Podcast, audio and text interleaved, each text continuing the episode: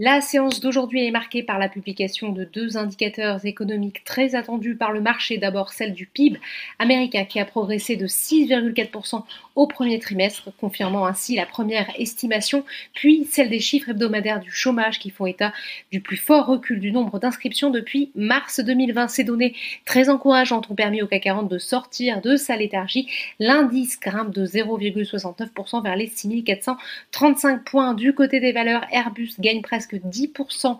Après avoir annoncé un relèvement de ses objectifs de production, le groupe envisage de multiplier par près de 2 la production de ses monocouloirs, les plus vendus d'ici le milieu de la décennie par rapport au niveau actuel plombé par la crise. Dans son sillage, le motoriste Safran progresse de 3,69%, Thales de 1,45%. Dan, à l'inverse, Engie recule de 2% après un avis négatif du comité social et économique central d'Engie Ineo portant sur le projet de réorganisation du géant français de l'énergie qui prévoit de se séparer d'une bonne partie de ses activités de service. Danone continue d'être pénalisé, moins 1,67% après l'abaissement de recommandation de Berenberg qui passe à vendre sur le titre contre conservé précédemment. Dassault Systèmes est également malmené après l'annonce de la division par 5 de la valeur nominale de l'action suite à la forte hausse de son cours de bourse, opération qui sera effective le 7 juillet. Le titre chute de 1,76%. Enfin, Sanofi lâche sur cette séance plus de 2% malgré l'annonce